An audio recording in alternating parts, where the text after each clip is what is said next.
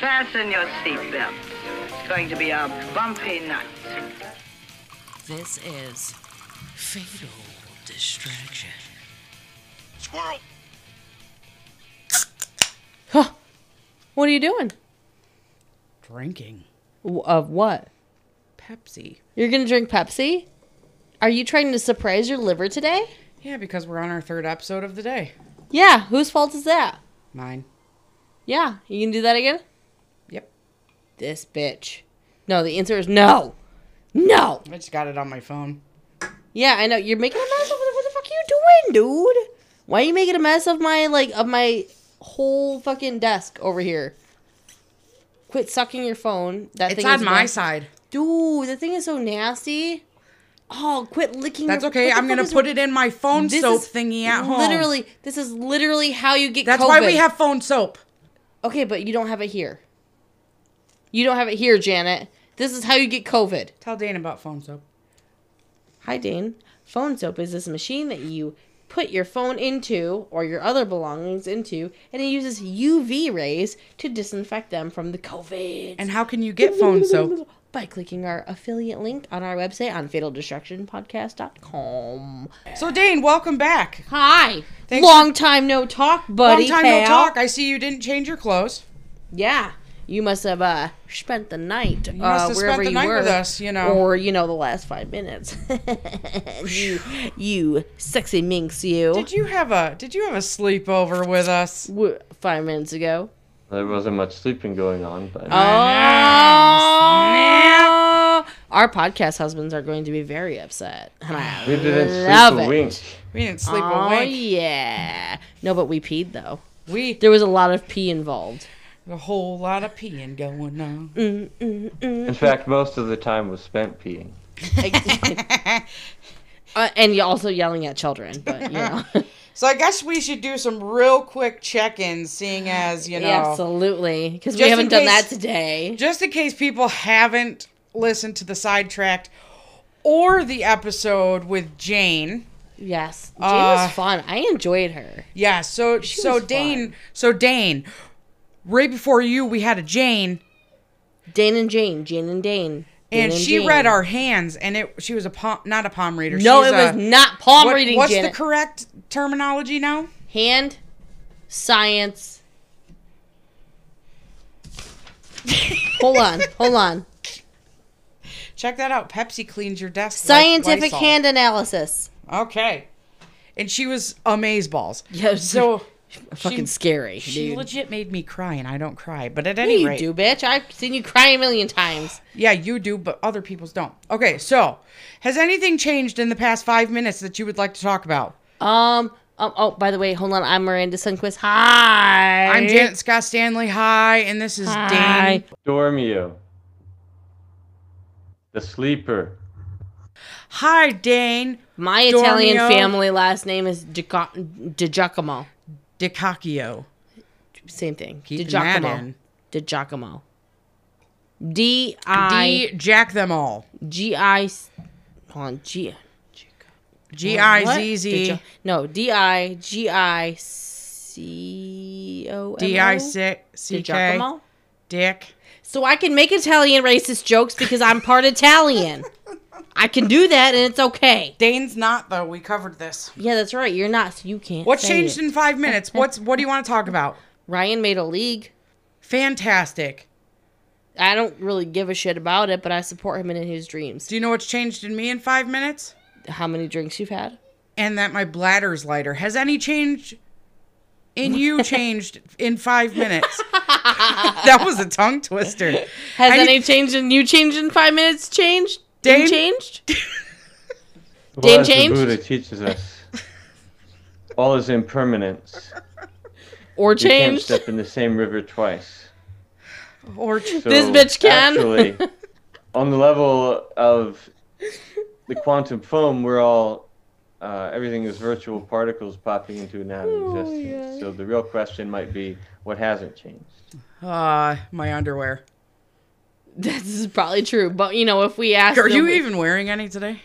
today? I always wear. I cannot do. I know, but that's usually the question you ask me. So I got ahead of you on something. I can't. I I, think can't. I am wearing some today, actually. Oh, I had to look check. at that. Oh, Mark it on the calendar. I'm wearing my lacy panties. oh, lacy panties. Want to rock paper scissors then and just get ahead of shit because we've already done all this bullshit. Well. We got Might a million well. questions we want to continue to ask. Yeah, them. we have a whole list. You ready, right. referee? Ready? All right. Rock, Rock, paper, paper, scissors, shoot. Fuck me! You knew that I was gonna scissors you. You always fucking do. Damn you! I always should have done a paper. Yeah, fucking right. You can. You can't not do scissors. All right, you ready? What do you got for me today? So because last episode we did the Mystery. mystery air Air balloon. craft of the thingy things and of the, the what balloons year? that came out of 1892 or some shit or bullshit or whatever. Okay, whatever. so what do you? Some code. What do you got code for me? I me? think we're all gonna hate this, but I'm gonna love it. I think Get I'm gonna hate comfortable it. in your chair. Fuck off, dude. She's you. She forewarned you. You were gonna hate it, Dane. I said you're gonna Get hate it. I comfortable don't on know your about face. it. He's gonna get comfortable on my face. Oh shit! Well, at least I can some hold of us my will be breath entertained. very well underwater. Carry on. There we go. All right. My I don't know how I feel about this. I haven't read it, but I think it's going to be interesting because I hate the Bible. So this is Oh is God! He just said he's an atheist, and you chose this. I'm a fucking atheist too. Did I tell you how I accidentally got I I'll know. cuddle with Okay. Baffy. No, wait a minute. No, that's my baby Baffy. I'm actually like registered in the uh the Satanic Temple, Do you see what your which is atheist which is atheism with a moral code to follow. All That's about that's about it. Read it. Codes in the Bible. Fucking codes in the Bible. I hate the Bible. Read it. But it's a really, really terrible, gruesome fucking book of fiction. Oh yeah, Fucking terrible, right? I'm ready for it. All right. I've so, already, I know it front and back, but go ahead. so do I. It's terrible. All right. So. All right. So She's gonna on. learn you. Are you ready? Got your your notebook and a pen. That's a whap. All right. In 1997, a book soared to the top of the bestseller list. It became the topic of conversation and debate from the TV talk show circuit to the kitchen table. The book was The Bible Code, and its controversial thesis was that secret codes hidden in the Old Testament predicted historical events that occurred thousands of years before the Bible was written. Oh The, damn. The book's author, Michael Drosnin, claimed Michael that Jordan. Drosnin Okay. use your ear holes, claimed that he was able to foretell the assassination of former Israeli Prime Minister Yitzhak Rabin before it happened. He also predicted a cataclysmic earthquake, earthquake, cataclysmic earthquake. Fuck off! I'm like five drinks in, dick. I'm lucky that I can still This see is words. why we don't record three times in a day. Do you need my Pepsi? You did it. this is your fault. I am blaming you. Do you need my Pepsi? I'll drink your drink. No, because you still have to drive home. This Pepsi's delicious. I know. I love Pepsi. This one is my favorite. It's actually my favorite drink. If I had to choose Pepsi over alcohol, Pepsi any day. Hondo P. Okay, Michael Jordan. Drosnin. Got it. I hate you. I love you. Punch you in the butthole. Punch you. Punch you. Fucking Finger your fucking perineum. Middle Finger right up your fucking Fucking butthole. give you the Right in Spocker move right in the. nose. Just Go. Okay, I love you so much. All right. The book's author, Michael Drosnin, Drosnin, D R O S N I N, Drosnin. Say it with me. Drosnin. Drosnin. Say it. Drosnin. Drosnin. Claimed that he was able to foretell the assassination of former Israeli Prime Minister Yitzhak Rabin before it happened. He also predicted a cataclysmic earthquake would hit Los Angeles in the year 2010. So is the Bible Code just another crazy idea that sold a lot of books, or does this volume rest on more solid scientific ground? Shit.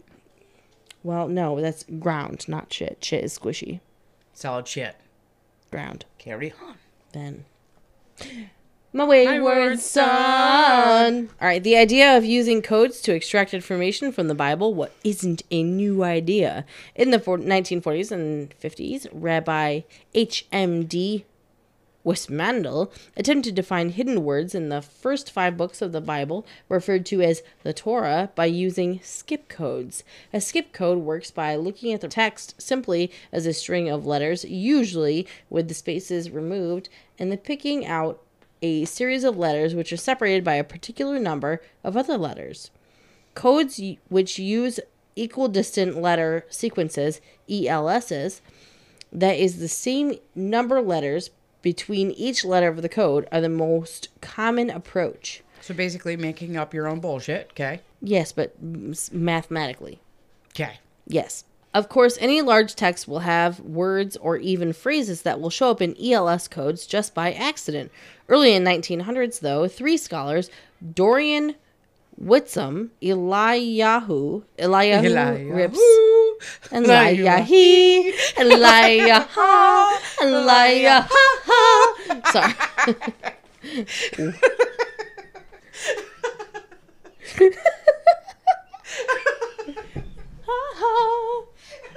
Maya, Maya, Maya, Maya.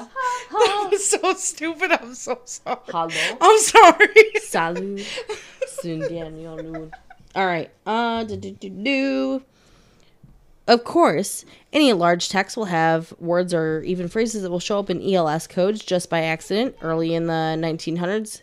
Though three scholars, Doron Witztum, El- Elihu Rips, and Yoav Rosenberg, decided to see if they could detect codes in books of the Hebrew version of the Bible using a scientific methodology. Methodology. No, I almost said the Eliyahu thing again. But Shut the fuck up. that's why I laughed. Method methodology. Methodology is the It's word like I was looking for. Sort of Star Fuck. Trek where they're stuck in a time loop.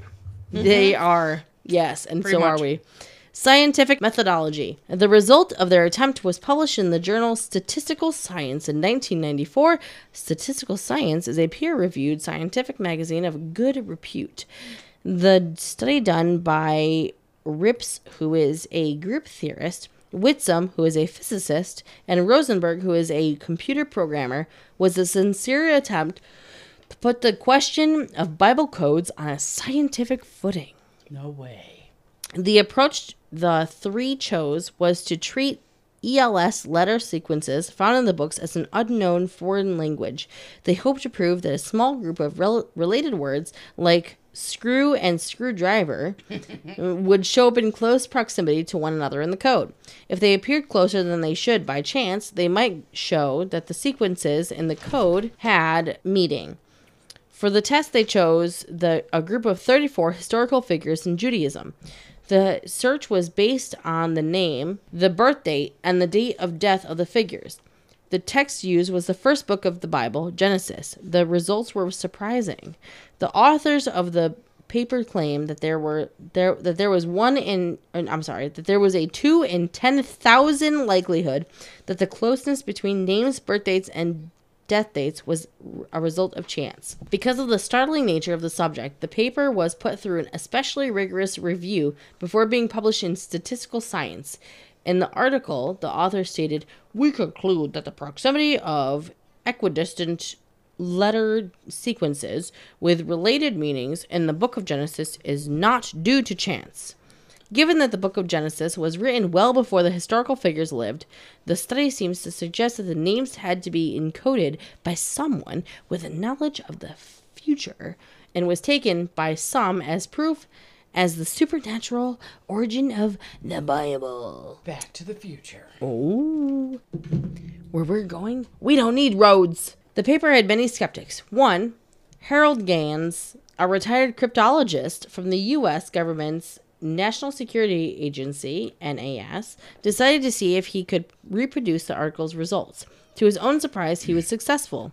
He even tried new sets of names with a similar outcome. While the three authors were working on their paper, Michael Drosnin, a former reporter with the Washington Post and the Wall Street Journal, became interested in encrypted messages in the Bible.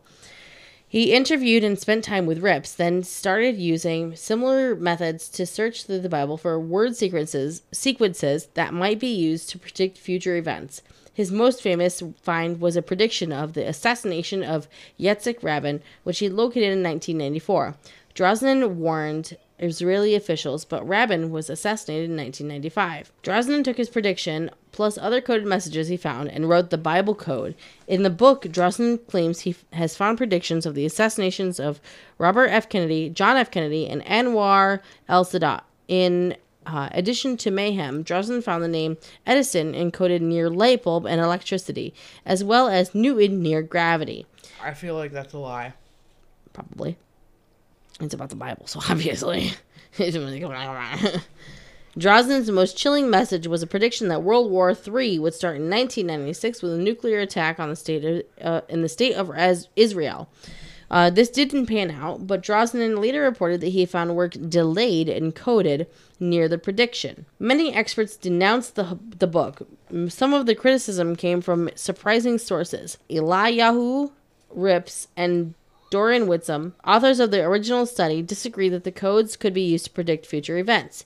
It is literally impossible to make future predictions based on codes. Mr. Drosden's book does not have some examples of codes, or does have some examples of codes that are statistically significant and some that aren't. And the problem is that any layman reading that that book will have no way of making a distinction. Rips, Witztum, and also Gans uh, argue that there would be a number of related words appearing close together in the codes just due to the random chance. It was impossible to know which were true predictions and which were just accidents. The Bible codes only worked well in hindsight when the researcher knew what words he might be looking for. Witztum pointed out, pointed out that in addition to assassinations of Kennedy, Sadat, and Rabin um, that could be found in the code, so could the assassination of Winston Churchill, who wasn't killed at all but died of natural causes. Other critics found flaws not just with Drosnin's book, but with Rips, Witztum, and Rosenberg's paper. Some were unable to duplicate the experiment with the same success as Harold Grand's. Uh, some pointed out that the Bible in its current form is not letter by letter exactly the same as the original text, but have been lost to history. Even small variants uh, variations could destroy codes, especially if those codes employed long skips between letters. Drosnin's Rabin Drosnin's Rabin prediction employed a skip of 4,771. Brendan McKay of the Computer Science Department of the Australian National University, in conjunction with the Dror Bar Natan, Maya Bar Hillel, and Gil Kalil of the Jer- Jerusalem Hebrew University, wrote an article which appeared in the September 1999 Statistical Science entitled Solving the Bible Code. The article refuted the original 1995 paper claiming that the method used to establish statistical significance was flawed. McKay also demonstrated that any large block of text will yield ELS codes with seemingly meaningful bunches of words in the UN Convention of the Law of the Sea, signed in 1982. He searched for words after making the text more Hebrew like, removing the vowels. In it, he found the code Hear all the law of the sea, as well as NATO need an agreement on the sea. The probabilities of flying, finding them in the document he estimated as 95 out of a million and 21 out of a million, respectively. The article asserted the authors of the original paper made mistakes in the way that designed their experiment by choosing particular forms of words that tuned their method to their data, thus invalidating the test. McKay also used the text of I'm sorry, the text of Moby Dick to find predictions of the assassinations of famous figures including Trotsky, Gandhi, Robert Kennedy, and others. One prediction was for the murder of Drosnin himself. The problem with the codes is that if someone is looking for a prediction of the particular subject in any large block of text, it would not take too long before he could find encoded words that seemed to be related to it. If the searcher was looking for a prediction about a flying saucer crashing in New Mexico, he would find at least some of these suggested words Roswell, UFO, flying saucer, cover up, aliens, 1947, uh, disc, crash, autopsy, and others. While the probability of finding at least a few of these is pretty high, the probability of finding any particular one may be very low. The Bible Code controversy is not over, though. Neither Elihu Rips nor Michael Drosnin have backed down on their claims. Professor Rips has stated that he believes that the evidence for the codes was stronger than ever, and Drosnin has said that the critics have told a lie. I feel like they're just trying to find something in the Bible so they can tear it apart. Yeah, I'm sure. I mean, I, I would. Valid. Not wrong. But it's kind of like that whole like like if you like search out your partner's phone, if you're looking for something specific, you're gonna find it even if it's not there. Facts. You know. Like you drew, you hearted this person's comment. You how dare you like this Instagram post? You're obviously cheating on me. Speaking of cheating on me, Yes. you know Dane's here. I do know Dane's here. He insulted my feelings. Thanks, Dick. Dick. Fucking cheating bastard.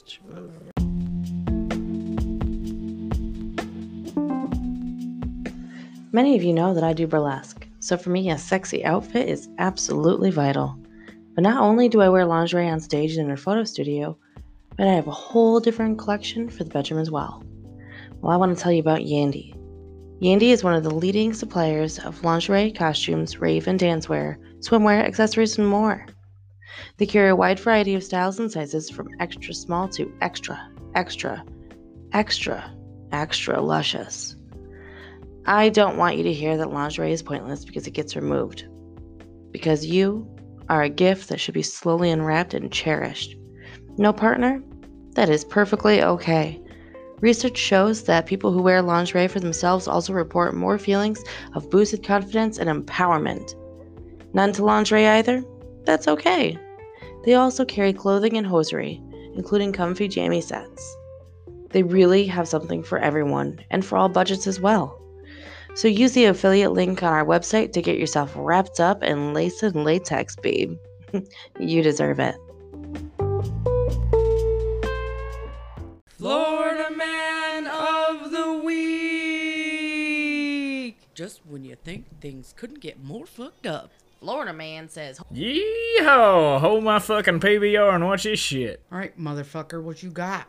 bitch. Bring it. Florida man spots five, count them, five elusive Florida Panthers in a single day. One, two, three, four, five. He can count that high? I know, that's impressive for a Florida man. What happened with those Panthers? They were spotted.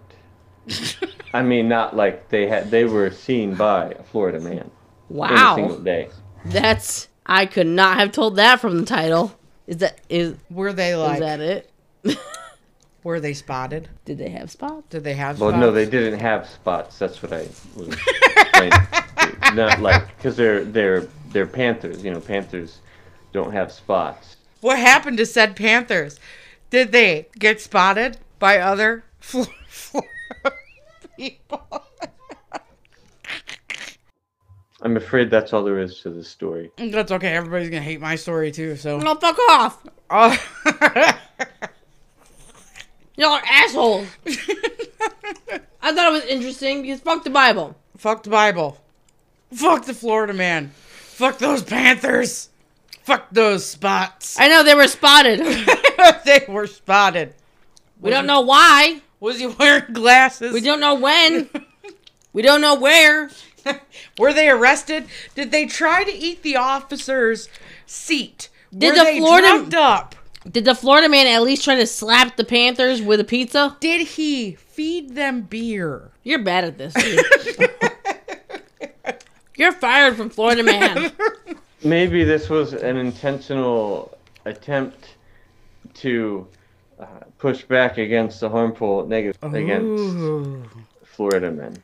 Fuck off. Oh, look at him trying to be like, No. I'm calling Josh. Look No. look, woke I am. Look Even how our woke I am. even our Florida man is on board our with Florida man is on board with Florida man. He recorded the Florida man, Florida man. Well, no, no, you Well, can't- this one, not but this when one. I edit Stockholm it, syndrome. He's not from there. he opted to move there and be Florida man. He chose that life. and he he holds his PBR and says, "Watch this." With well, see, he he he had the he was privileged enough to be able to make that choice. Not really. He's from Appalachia. He's from the Appalachia. Are you from Florida?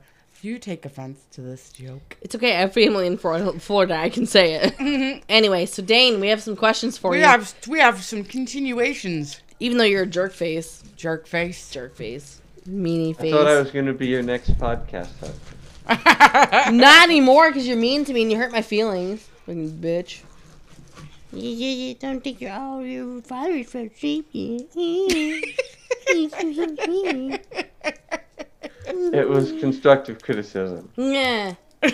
So, questions. So this is for those of you that didn't watch the side watch didn't listen to the sidetracked episode of number seven. Dane is our martial arts mind body mastery coach who has also written a book. What's the name of the book? You have a paper on your side. Confessions of a polyamorous. So we It's Polyamorous. are- written yet. Oh, you're in the process of writing. It's just dating. Yeah. Yes. So we are going to continue with our polyamory questions Oh no, baby Baffy. Thank you for and saving our baby book Baffy. question airs. So Miranda, Yes, you found chocolate in the bowl? I did. Fuck off, This bitch. dude. I'm about to get my period. I need it. Oh, Fuck that's off. right. I love you. Sorry. Question So away. I have a couple of questions from our previous discussion. So anybody who has not listened to our previous discussion, Please I stop. suggest Go back. Pause. Listen Go back. sidetrack. listen to that Come so back. you can continue on. All right. So one thing that I want to ask you: What do you feel? This is something I've struggled with for a long time. Is being able to have that self identification. So this the self identity between say like bisexual and pa- pansexual. Because right now, And pegging? pansexual. You started to say pegging and I got excited. I did not. Calm down.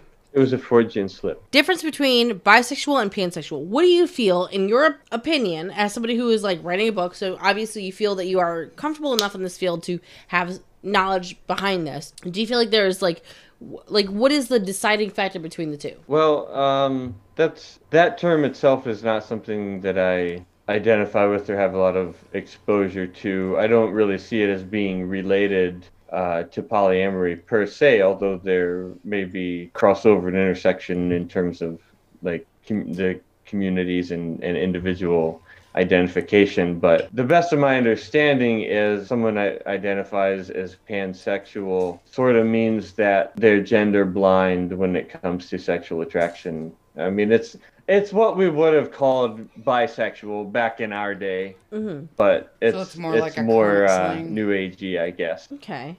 It Yeah. means it means you don't even you don't even see the gender of a person. You just see and you're attracted to their soul or something like that. Okay.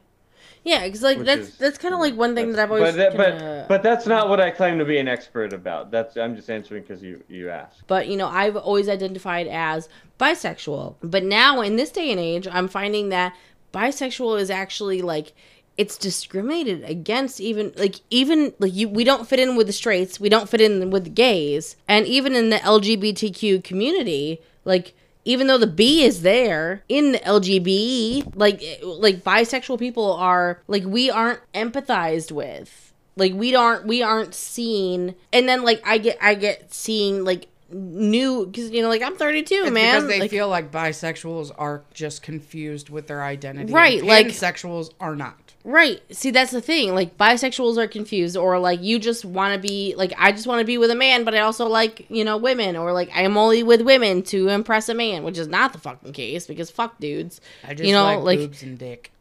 i do exactly like uh, uh, like I, th- I think this kind of thing has been around as long as people have been Right. identifying uh, as bisexual. That uh, it's the people. I mean, I've I've certainly come across this type of uh, complaint in the past that uh, being bisexual is is even harder than being gay yeah in terms Oh of like yeah. fitting in or I don't think people understand. like understand. because you get judgments from gay people as well. As right it's it's just crazy because like i i fucking love women But like, it's not the victim. and I love fucking women. But I am also in a very happy monogamous relationship with my male partner who is, you know, he's a cis male.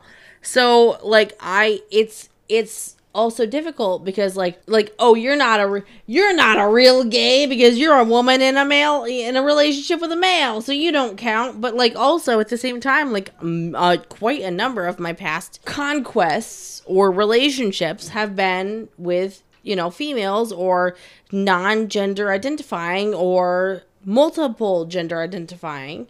So That's like monogamy was the thing, and if you yeah. th- like he said before, monogamy was the thing, and if you strayed away from monogamy, you were a slut. Yeah, you were weird. Yeah, that, exactly. Like if you did anything other than what the norm was, you were a slut and a heathen, and you're going to hell. And I, well, here we are. So what made you want to write this book? Yeah, like what happened that made you like discover that this was the poly, like the polyamory for you? Like what, what was there a precipitating event that made you want to to come out and That kind you of like, like, put this fuck out? it, I want to write this book. I'm gonna make this a thing that's known to all the peoples. I can't say there was a precipitating event. Um, it was, it was, I guess it was like, it's not something I've ever kept secret, but it's just not something I've really uh, spoken out about either. So I, I, I basically, I, I, I guess a little part of me, in some sense, I feel like it's a little bit of a responsibility to hmm. just add my voice to you know let let my voice be out there because part of the issue is people think uh, pe- people are people are so unfamiliar with polyamory because they they don't encounter it. They they aren't exposed to it because people don't talk about it. So if i i'm in a place where i'm i'm secure enough that i can be open and i can talk about it and maybe that'll help to make it make it easier for other people to be Like So open, like normalizing it. Yeah. yeah. Yeah. open other people's eyes, make people feel safe and secure about maybe feeling okay Talking about, about it. Yeah, like oh, this is I'm this not the is only one. I'm not the only one, and then you know you And aren't afraid of the backlash of it. the ideal result is to be a thing where it doesn't even have to be talked about like right. That's where like it's sort of like there's a there's a phase where like it's not talked about at all and then everybody wants to talk about like oh my god what do you do how, how do you you know and then it's and then it goes to like okay cool i'm gonna go get Right. lunch it's like it's Right. not even a thing to talk about that's Right. where i'm aiming to get to you know mm-hmm. Exactly. but There- you have to go through the the phase of answering everybody's questions and like make it having it be a mm-hmm. thing that before people's curiosity is satisfied and it just Right. becomes not a thing Want to go get lunch? Who'd you not, fuck not today? ignored not invisible but all of them. All of them. Yeah, there shouldn't be a thing as coming out of the closet. I don't think. I think there should be a norm. Like when my kids, my kids come to me and say, "Mom, I'm gay," I'm gonna be like, "Cool. What do you want for dinner?" Like, mm, That I'll was look- like with JC when Mm-hmm. literally she came home and she was like, "Got something serious I got to talk to you about, mom." I was like, "Cool. What do you want to talk about?" She was like, "Met this girl. Cool. Started dating her. Sweet. So do you want corn with dinner tonight?" She was like, "Did you even hear what I just said?" Yeah, you're dating a girl. Cool. right. Did you want me to ask you if you wanted to have her to dinner? Well, you're not going to yell at me? Why am I going to yell at you? I have, Right. have girlfriends too. And she was like, Oh, yeah, that's right. What do you think dad's going to do? I'm like, I don't know. High five you? Check out asses with you? I don't know. Do you want me to prep him first? Right. Maybe- like, we're not going to cuss you out. And when I was younger, and I said that like, I, you know, like I think I like girls too, which I knew that I like girls before I like guys. To be honest with you, like I was told that it was just a phase and I'll get over it, and I'm like, no, that's not a no. And I didn't even get raised like I was not even raised in like a Christian family. Like it wasn't even like a Christian conservative family. Just like that, like nope. Again with that typical Italian mindset, like nope, that's not. Nope, mm-mm, nope. You're gonna have more spaghetti. You're gonna have more pasta. You're gonna have more sauce. You're gonna go marry. You're gonna go marry man. You're, you're gonna have kids, and that's that. There's just phase. You're trying to get attention. Like I was literally told that I would. I just wanted attention, and I wanted. Uh, and it was a phase, like, and and so like that's fucking detrimental, you know. And here I am, 32, still not a phase, but also with the polyamory, which is completely different than what we're kind, kind of like what we're talking about. that's actually about. similar to the kinds of things that i heard like kind of messages i received like oh of course you want to get married when you grow up. And uh, if I, I would like when i was a kid i would say no i don't want to get married. And and people would say oh you know you just haven't met the right person or you know that's it's a phase But those tax write-offs, though, I'm not gonna yeah, that, yeah, that too. That is that is that's, financial that's benefits, though. Right, and uh, like yeah, no, it's it still hasn't. It's not a phase. Hasn't worn off. It's, right. So it's like, it, it it really like deters you when you're an adult because you're like, I am this way, but I grew up saying like learning something completely different. And just like even still in adulthood even though you know that like you're living your best life like it still fucking hurts man. Like mm, still not a phase. Not at like i'm I'm st- I'm still doing what I gotta do, you know. Like I'm still I'm still living my life. So with situations, where it hasn't been the norm. Say like my fiance and I have been in a relationship, a monogamous relationship for the past three years. What if, hypothetically speaking, we opened it up? One of us suggested that we opened it up to a polyamorous relationship. How would one, coming from your viewpoint, how would one approach that situation if that were to be the thing like it would something be up like would something be suspicious Well, I guess I'll start by saying that is a very common situation that couples who have been together monogamously, often married for a long time, decide to open up their relationship. Um, sometimes, uh, sometimes it happens that opening the relationship is seen as a as a like cheating has already happened, and seeing opening the relationship is seeing some kind of measure in Right. response to that. Um, like almost like would you say like an almost like an approval but I really think that that we all need to collectively step way back and look at our foundational fundamental assumptions Mm-hmm. because we are all influenced by the social script whether we realize it or not. And it's very covert actually. It's we we live we live in a society i'm talking about like modern american society where supposedly the sexual revolution has happened and everything is okay and it all goes. But so there aren't like the overt cultural scripts like there are in traditional societies and but there's also but there the the scripts are very covert. It's very it's just it's much more subtle. So we we need to look at our uh, our programming that says uh, if you love somebody, that means that you must feel jealous. Because if, if you, I mean, people, there's a there's uh, an assumption out there that if you don't feel jealous, you don't really love the person. Like that's an example of of a common um, uh, pathological uh, relationship script that's endemic to the society that many of us have internalized to some degree, whether we even consciously believe it or recognize it or not. right. Um, and so what really needs to happen is um, like from an individual perspective, you have to get clear first within yourself. It's it's what do you want? It's an identity and and a lifestyle. And and and I I see it as an identity before a lifestyle. So it's for me it's not a matter of opening up a relationship. It's a matter of how do I identify? Okay, well I know for myself that I can be attracted to more than one person that having uh, being attracted to one person. If i'm attracted to one person and then i become attracted to another person it doesn't cancel out my feelings of attraction for the first person. Right. i know that about myself through introspection and self-awareness. I know that if i uh, am in love with somebody and they uh, have feelings for somebody else it doesn't it doesn't uh, mean to me that they don't love me anymore. It, um, and um, so I identify this way. I, I given a choice between um, between recognizing this about myself and accepting this about myself, or between living in the closet, like choosing not to accept this about myself. Well, I'll have these feelings, but I'll not act on them, so that I can fit in, so that I can have a monogamous relationship, whatever. That to me, that's just not even something I could consider. I know people Right. do it, you know. There and there have always been people who, uh, like in in the analogy with with homosexuality, there have been people who have gotten married just to cover up. You know, they they live in the closet. Yeah. That's always been a thing. oh Um, yeah unfortunately And and the way I see it, like if you mo if if you are in a a monogamous relationship and you have feelings of attraction for other people but you don't act on them, that could be considered being closeted polyamorous okay. Because like you have these feelings you just choose not to act on them. That's called being in the closet.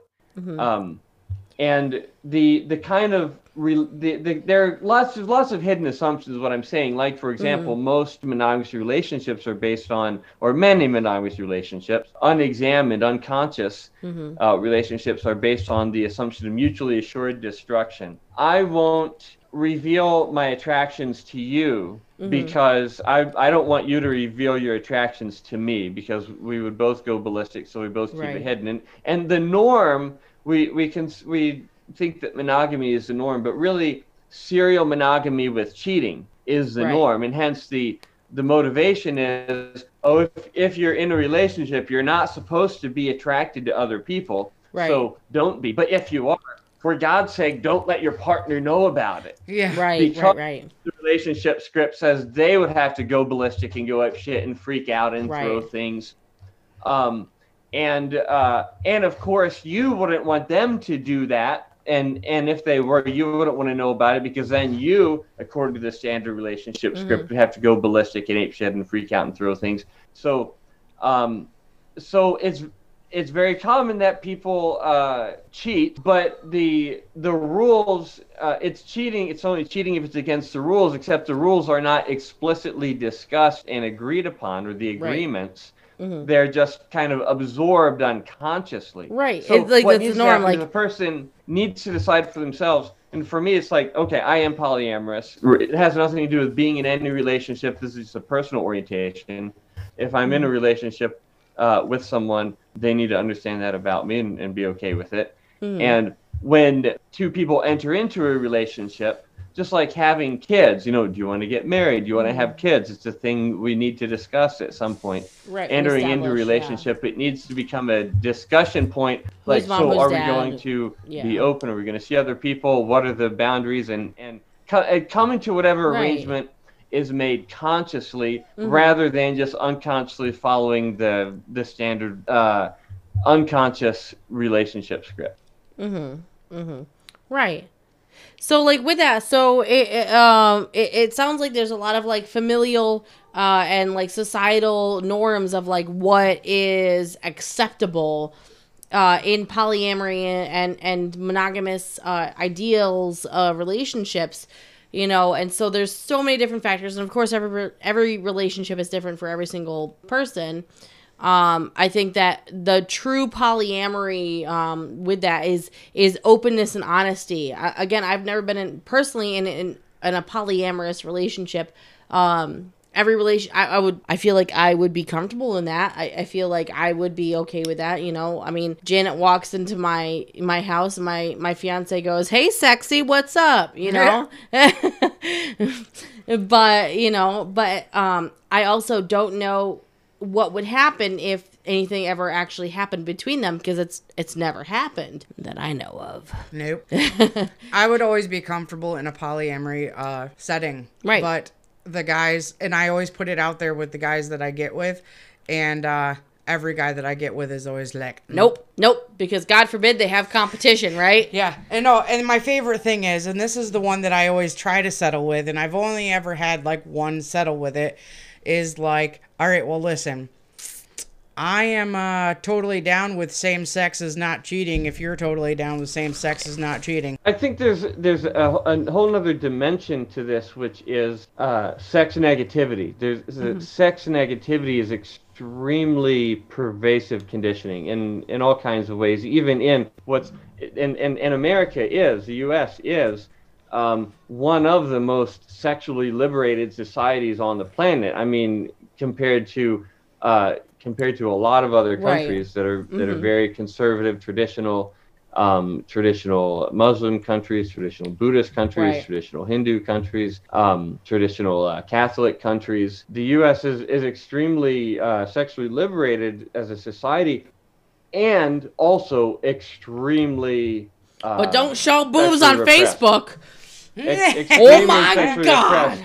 At the same time, it's kind of a paradox, but there is a lot of sex negativity, and and I think the prejudice against love styles, prejudice against against gays, prejudice against transsexuals, prejudice against polyamory is just is just one of the many faces of sex negativity. These are just mm-hmm. like the many faces of, of sex negativity. Sex negativity is is really like to a large extent the root issue. For sure, it's those old school like Protestant views. So really quick before we move on to Janet's story, so I just put a really sour candy in my mouth.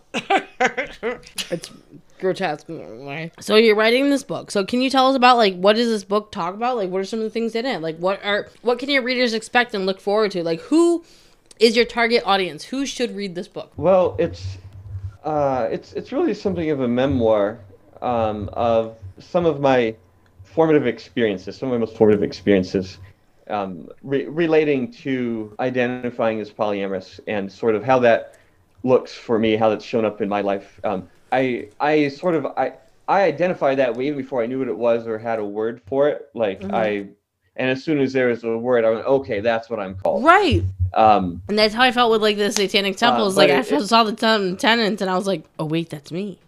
And it feels so like I don't know, spiritually invigorating to find a word. Just it's like just yeah, It's validating. yeah, it is. It's just like, holy shit, I'm not alone. There's like a whole thing about it. Like there's like a whole community. It, it does. It, it is feel like it does feel like Yeah, and Absolutely so validating. The I, I, think actually I think a, a a big part of my intention is for people to feel validated, and I'll, I'll uh, I I started the book with a disclaimer that I'm by no means an expert at this. There are you know people who are influencers, people Same. who who are coaches and and you know teach about this stuff. I'm just a person uh, who happens to uh, identify this way. I've always identified this way, and this is how it has looked in my life. Because people always have kind of questions like, "Well, what does that mean? What does it look like? What do you do?" And I, I've, I've, I've, I don't consider myself to be like a hugely accomplished person in the realms of sexuality and relationships. Um, I've uh, I've had 20 sexual partners in my lifetime. Some people that would seem like a lot. Some people that would seem like not very many. yeah, Um, that's totally a lot. I've never I never met that What- amount within like a month What easily. uh, what what I can say is for me they've all been significant and and meaningful. oh heck and um, they've all been a part of my own uh, personal evolution, which ultimately my my spiritual philosophy is relationships are for growth. Relationships are for uh, are, are evolutionary vehicles for for us as human beings, and so um, what I've what I've shared in the book is just some of my uh, experiences that are sort of what uh, what uh, most people might consider outside of the norm, like Mhm. um, uh, being at a party and uh, having sex uh, with my 57 year old girlfriend from behind while she's making out with uh, uh, a transvestite who's uh, rubbing her clit from the front. Um, and it's like That the sounds like first time, it's at a party the first time we've all three met. And it's just like, it's not, that's not weird to me at all. It's just like, okay, cool. Right. It's, you know, in the moment, it's normal. I mean, humans Um, are sexual a, by it's nature. It's not a thing. It's sort of, in a sense, natural human behavior. Um, I mean, that's fucking like that's found in like you know primates and stuff like that. Like that's that, a normal. uh, that's a normal and, thing. and so, so my hope is, is um, some people can can uh, read about my experience and maybe just feel a little bit like less weird themselves. Right, right, right, right. All right. Well, um, so my last question before we go on to Janet's story is: Do you have any support um options for other people who might be feeling this way, or like, you know, struggling with this identity, or like, or what, or any kind of identity? Like, do you have anything that kind of like helped you out with this situation and this confusion, or feelings, or anything like that? Yeah, certainly. The main thing is get uh, around other people who are like you. Get on Meetup, and of course, Meetup is a different situation now in the midst of the pandemic. But Right. it actually means that um, Meetup has uh, online events now. Um, Mhm. It's there. There is. There are. I know there are a lot of. There are a lot of people like that, like you're talking about, who um, They don't know where to identify as polyamorous, or they wish they could, or maybe they're in a relationship and they want to know how to open it up. Really, the the the best solution is you got to get around other people, even if it's just groups on Facebook. Um, but get around other people Right. that uh, that can help you feel uh, not like such an outlier. That can help you process your experience and help you um, help you develop a uh, a stable uh, identity and and, Yeah. and picture of yourself. For sure. So it's basically just a matter of like finding like-minded people. Awesome. So uh, one more time, really quickly, um, before we go on to Janet, like how can people find you? The best way to connect with me is on Facebook or just look me up as Dane Dormio. I'm pretty sure I'm the only Dane Dormio in the, in the world. Awesome. Um, so I'm easy to find. I have different websites and stuff out there, but Awesome. that's the easiest ways to find.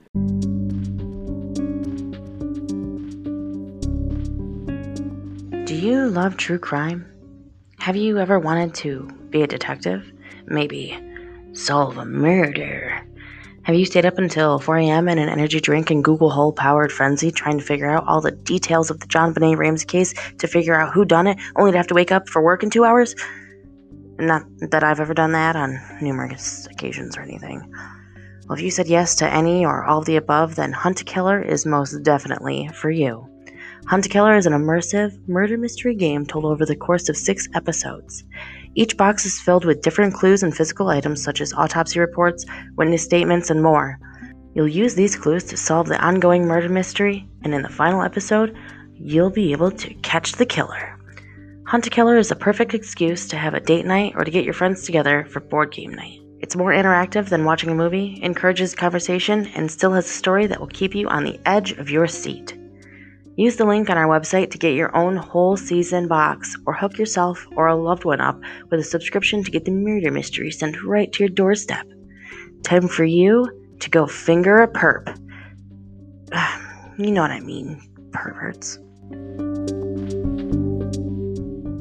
Ready for my shit? I'm ready for your shit. Ready for my bullshit? I'm ready for your bullshit. Thank you so much, Dane, by the way. Dane, you ready for my bullshit? Are you ready for her bullshit? 100% ready. Are you oh. sure? Hundo P. He's Hundo P ready. Hundo? Hundo P. We're going back to my favorite website again. Oh, God. The one that you haven't read five times from this week? I'm gonna change it up. I'm gonna change it up. I swear to God. We're going to start having to pay these fucking websites. I know, right? Same with mine. The Unnatural Museum, dude. Where the expression "bust your balls" come from? It was Stiletto Heels, wasn't it? I can't tell you, but I'm now picturing that. I drew that once. I actually painted it once.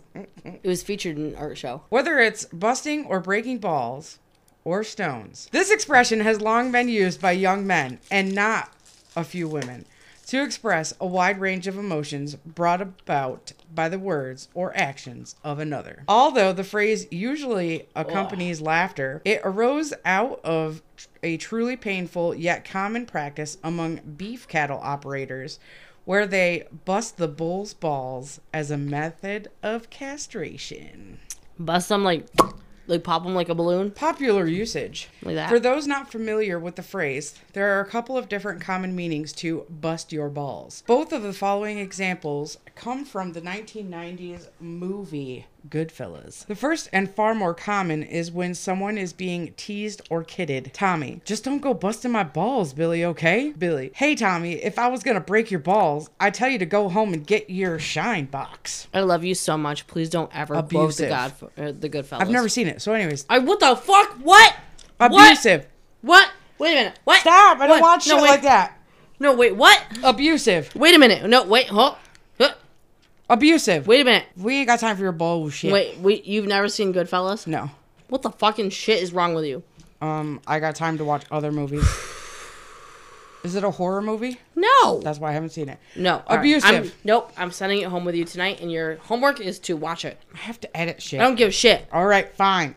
I love you. You need to watch it. Abusive. I'm gonna fucking abuse you if you don't watch this movie. God. The second and by far the more nefarious is when someone is overworking, overwhelming, or trying to ruin another. I can't distract. I, I can't. I can't fucking handle you right now. Give me the fucking money, you hear me? You hear me? I gotta come here and you bust my balls? Give me the fucking money. Actual ball busting. Why? Much more like the second meaning than the first, ball busting occurs frequently in the beef cattle industry. There are several reasons why a beef cattle operator prefers to have his male balls unmanned. Unmanned. When done properly, castration of the bull calves will increase the return to the operation. The major concern of feeding bulls is the marketing system, which favors steer carcasses that can be marketed through a greater number of channels than bull carcasses. Feedlot managers prefer steers to bulls because steers are easier to handle and more docile than bulls, are not as rough on equipment, and are easier to manage as new individuals added to feedlots. The economic advantage to castration is difficult to argue. According to recent studies, male cows that are not castrated, called intact in the industry, have historically suffered a price discount of around $4 to holy shit, there's a decimal. Around $4.50 to $6. CD t- CWT. C A W T. CWT. C W T. Is that like cattle weight? I don't know. All I can think about is that you've never seen Goodfellas. Shut the fuck up. This means that for an 800 pound carcass, I was busting your balls. I you go the get the operator, the operator would bring in between $36 and forty-eight dollars less for a bull than a steer.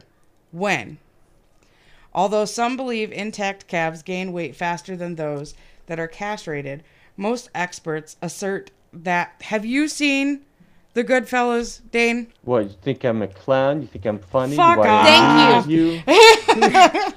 I found a leg. It's a leg and a wing. Most experts assert that there is no difference and recommend Thank castration you. earlier rather than later. Nearly all agree that the worst time to castrate a calf is during weaning when the calf is separated from his mother because it is already a stressful time, often causing calves to succumb to sickness. In fact, though, sickness is much more common among cows castrated at a later age, according to two separate studies. Calves castrated on arrival at feed at a fucking feedlot had more than twice the morbid. Tell me about it. fucking snorted. I'm sorry. twice the morbidity rate. 17.5% versus 38.4% and almost double mortality 4 point or 4% versus 7.6% of steers that were castrated at an earlier age. This is supported by more recent work which revealed 17 to 58% increase in morbidity than I hate that word. When calves were castrated on, on arrival compared to calves that arrived as steers. In any event, practices differ with some operations emasculating calves as early as shortly after birth, and others waiting I for quit. weeks and even months to castrate their this. baby bulls. Although surgical, hormonal, and chemical methods of castration are all available by far, most common practices this anymore. are the physical I can't work under these conditions, Janet. that kill the calf's testicles by cutting off their blood supply. I'm gonna fucking cut off your blood supply. Don't cut off your fucking supply. cut off your oxygen I'm supply gonna your. cut off your clitoris so you can never come again. I don't come from my clitoris. No, I don't care. Ready? No. Elastic band. Huh. Ready? Yeah, I guess so. This practice, whereby a tool known as an elasterator An elasterator. is used to put a tight, strong rubber band around the testicles. Dane, do you need an elasterator over there? Good, thanks. With the Pro- way you're talking, I don't think anybody does. Proceeds as follows. I don't want to. Okay. Pull both testicles into the scrotum. With the calf standing and both testicles in the scrotum, stretch the ring open and slip the open band up over the scrotum. Release the band just above the top of the testicles. Recommended only for the youngest calves, birth to three weeks. This method poses a risk of tetanus and blackleg, a potentially fatal bacterial infection. So vaccinations are usually given simultaneously. If properly done, the scrotum should die and fall off within 10 to 14 days. Because of the great risk of improperly performing this procedure, some countries consider the practice inhumane and have banned it. Burdizzo clamps. I don't want to. This sounds bad. that sounds painful. Burdizzo clamps. Most likely the technique sig- specifically referred to in the expression with this method that employs a clamp known as a burdizzo. The blood vessels in the calf scrotum are literally crushed off, broken, as follows. Find the spermatic cord on one side of the scrotum. Reach between the hind legs and grasp the scrotum above the testicles. Pinch the cord to the outside edge of the scrotum between your thumb and forefinger. Position the burdizzo correctly for crushing. Do not crush more of the scrotum than necessary. Close the burdizzo. Count out 10 seconds and check to be sure the spermatic cord has been held between the jaws of the burdizzo. You can also rock the spermatic cord back and forth in the jaws. Release the burdizzo, move it to a new site one centimeter below your first site, and repeat. And repeat the procedure on the opposite side. Because the spermatic cord must be palpable in order to perform the castration properly, this procedure is not recommended for calves younger than one month of age. Unlike the elasterator method, when balls are busted, the scrotum remains. However, after about four to six weeks, the testicles inside will have completely shriveled up. And that, my friend, is where the expression bust your balls come from. Well, that sounds exciting and fun. Let's do that. Let's do that. Girls' night out. Girls' night out. Woo! Do you want the elastic band? or the Burdizzo clamp. It's not me. It's not my balls. I don't care. There It'd you go. way. Dane, if you had to choose how to get castrated, how would you prefer? Do you want the Burdizzo clamp or do you want the elastic band? This is a trick question, right? no.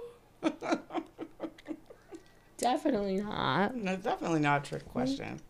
It's that thing over there. So, thing. There's something on the wing. Well, that was interesting news, especially because I'm about to go get my dog fixed. Well, which He's one would you like to do snip. for the dog? I don't care. It's not my fucking The balls. Burdizzo clamp. I'll let Ryan choose.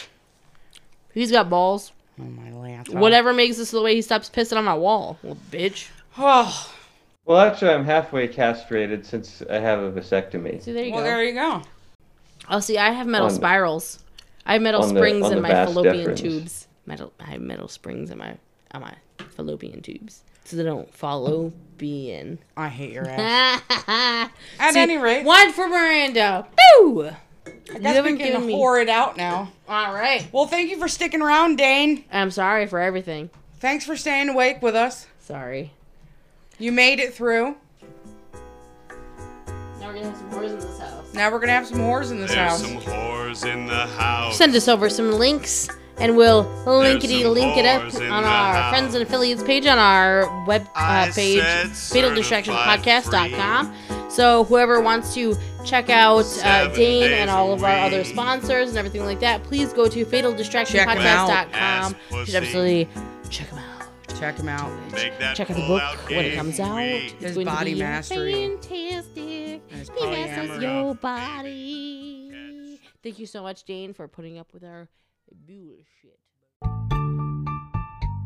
Hey, thanks for listening to our show. New episodes and content are made possible by listeners like you. You can show support by also supporting our ad sponsors, our friend shows, by checking out some of our merch, and our Patreon. All this can be easily found by going to fataldistractionpodcast.com.